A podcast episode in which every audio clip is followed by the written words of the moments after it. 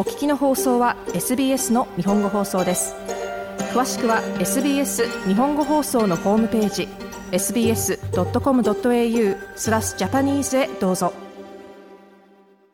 連邦政府は、いわゆるいかがわしいベッドや職業教育、トレーニングプロバイダーを根絶して、脆弱な学生たちの保護を助け、業者がシステムをごまかすのを止めるために、新たな腐敗防止ユニットをスタートさせました。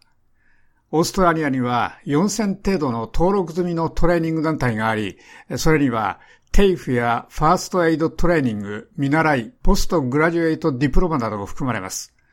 ブレンダン・オコーナー技術及びトレーニング担当省は、ナショナルプレスクラブでの演説で、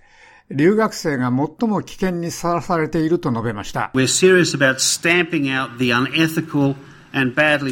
我々は真剣にセクター全体の評判を落としている非倫理的な業績の悪いトレーニングプロバイダーを撲滅しようとしています。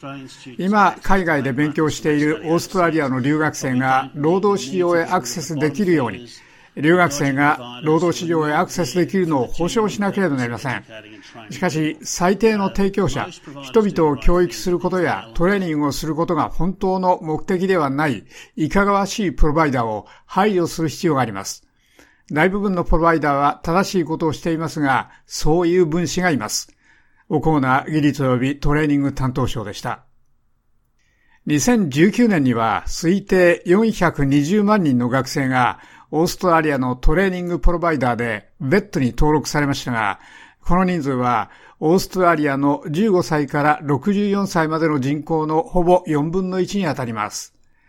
人々は10月4日から悪い行為のケースを届け出ることができます。潜在的な内部告発者が規制当局である ASQA オーストラリアン技術品質局に規制違反や最適な仕事のやり方についての重大な用意に注意を促すための内密の通報電話が設立される予定です。オコーナー技術及びトレーニング担当省は、それは基準を引き上げるということだと述べました。If we get this wrong, we're gaming immigration これを間違えれば、我々は移民を操作し、教育プロバイダーとしての我々自身の評判を落とします。基準以下のトレーニングプロバイダーは許せませんが、彼らはそこにいて自分たちのコースに人々を登録させているように見えます。しかし、彼らはその他の目的でそこにいて、主に他の人々が労働市場にアクセスできるようにしています。オコーナー技術及びトレーニング担当省でした。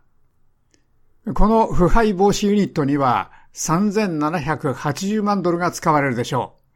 う。このユニットは内務省やオーストラリア連邦警察及びその他の連邦や州の法の執行機関とともに働きます。オコーナー技術及びトレーニング担当省は ABC に対してその取締機関はハイリスクと識別されたプロバイダーに関して規制を守っているかどうかの検査も実施できるだろうと述べました。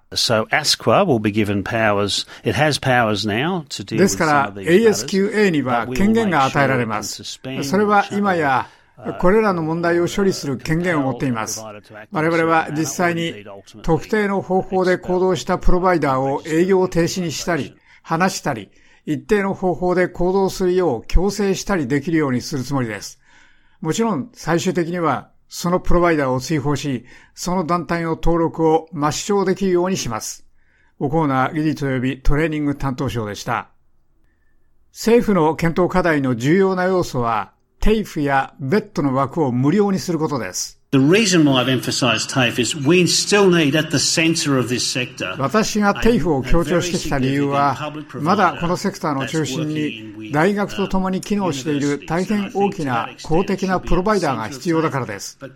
それはその範囲でテイフの中心であるべきですが、質が高いという前提で、私がちょうど名前を出した他の全てのプロバイダーがそれを保管すべきだと思います。おコーナー技術及びトレーニング担当省でした。その対策は移民のレビューと、オーストラリアのビザシステム乱用に関するスピードレビューが出した勧告に応じて導入されています。独立後期高等教育評議会のオーストラリアのチーフエグゼクティブトニー・ウィリアムズ氏は、それは歓迎すべき発表だと述べました。我々が欲しているのは国としてです。実際に我々が国として必要なのは、オーストラリアが技術を必要としている分野で、留学生が全面的に勉強や仕事をできることです。我々は技術のトレーニングシステムと高等教育、移民システムをもっと密接に結びつける必要があります。現在国として我々はそれらを別々に活動させています。教育は一つのことをしていて、移民は別のことをしています。それらを一緒に結びつける必要があります。そしてそれがオーストラリア政府が働く方向です。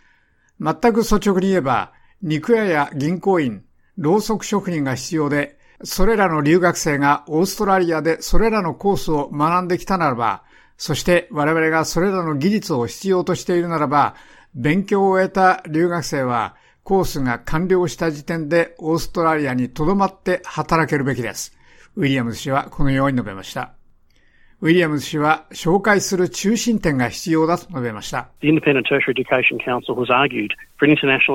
独立後期高等教育評議会は、国際教育コミッショナーが政府の異なった部署をコーディネートすれば、教育省や雇用労使関係省、内務省が考えや知識、理解を共有できると主張しています。国際教育コミッショナーができれば、オーストラリアで留学生の本当に強力な支援者になるでしょう。ウィリアム氏はこのように述べました。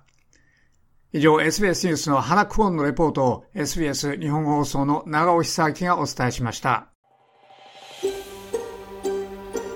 もっとストーリーをお聞きになりたい方は iTunes や Google ポッドキャスト Spotify などでお楽しみいただけます。